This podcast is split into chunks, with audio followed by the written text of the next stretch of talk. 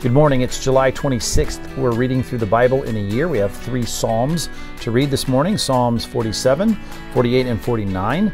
And then in Acts 26, a great section of the New Testament. So, our Old Testament reading, uh, Psalm 47, is a psalm about jubilance, about expressive joy, about worshiping God in a kind of uh, emotive way, a way that uh, is going to bring out uh, even enthusiasm in our worship and in our praise. There should be some times, I trust, when that is easy to do. If not, we should, uh, even as we see in the psalmist, just tell our soul, like Psalm 103 says, to get engaged and active in doing this, even when we don't feel like it. Uh, we talk in this text about the fear of God because He's most high, He's ruling, He's sovereign, He's in charge. And just to recalibrate our thinking, as is one of our values here at Compass, to always work to maintain a high view of God, this is what what um, certainly is demonstrated here in this great psalm.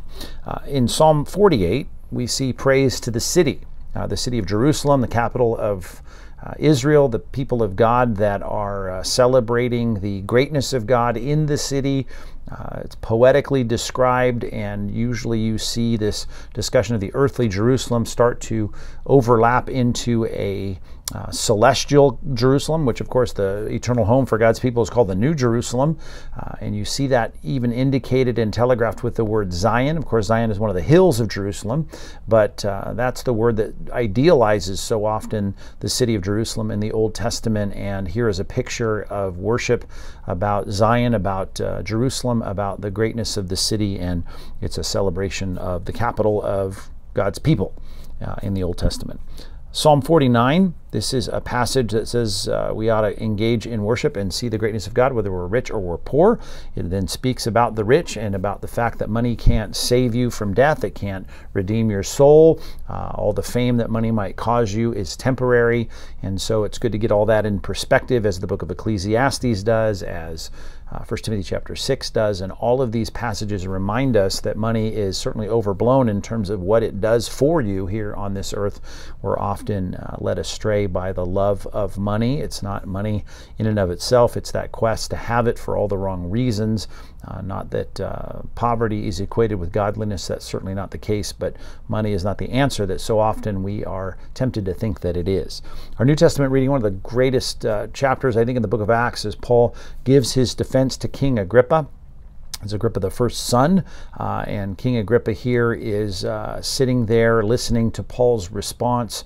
And as Paul gets into the entire reason for his um, incarceration, why he's been so controversial, he recalls his uh, conversion on the road to Damascus back there in Acts chapter 9. He talks about being obedient to that heavenly calling to be this spokesperson of the gospel. Uh, he then gets into speaking, he gets into speaking about the resurrection of Christ, where Festus breaks in. Remember, Festus is the successor to Felix, uh, and he is um, breaking in to say you're crazy, right? Your great learning has driven you mad. You're out of your mind, Paul, because he starts talking about life after death, which of course he defaults to the scripture and says, listen, there's nothing here unusual at all. He defers to King Agrippa and saying, you know these things, you know the prophets, you know what they say. He's very persuasive in this uh, apologetic defense of the gospel and his ministry. And King Agrippa even says, you know, you're trying to persuade me to become a Christian in this short time. And of course, Paul's response is great. Um, whether short time, long time, you know, I want everyone to be as I am, except for these chains. And of course, he's trying to get out of this situation, which Agrippa uh, confesses in the last couple of verses here that he would have done uh, were it not for the fact that Paul had deferred to Agrippa, I'm sorry, deferred to Caesar. And when he appealed to Caesar, of course, uh, Agrippa then uh, says he felt bound to send him there, and so that's what happens to the Apostle Paul in, in Acts 26. It's a great, great chapter. I hope you spend time uh, carefully looking at everything the Apostle Paul does and says there. Our community imperative, real quick, is in 1 Corinthians chapter 8, verse 1, which says concerning food uh, offered to idols, which was a controversial issue in that time. He says, We know that all of us possess knowledge, uh, and this knowledge puffs up uh, but love builds up.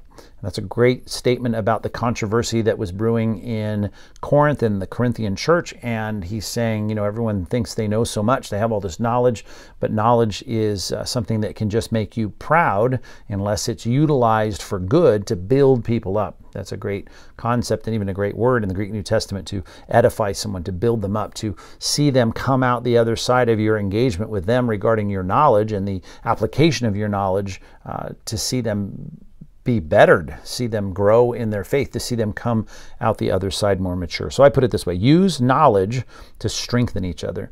The knowledge you have about the Bible, about God, about theology, about Christian doctrine, about anything uh, that we are going to discuss in a small group or in a Sunday school class or in a church setting or on the patio of our church after a church service, it ought to be used to build people up. It ought to be used to make them more mature, more spiritually strong. And that is how we use our knowledge, not to show off, not to puff up, not to say we know more than someone else just for the sake of uh, saying we know more than someone else. So use knowledge to strengthen each other. Of course, I'm talking about biblical knowledge here in particular, and that's a good thing for us to remember as we interact with each other today and all this week.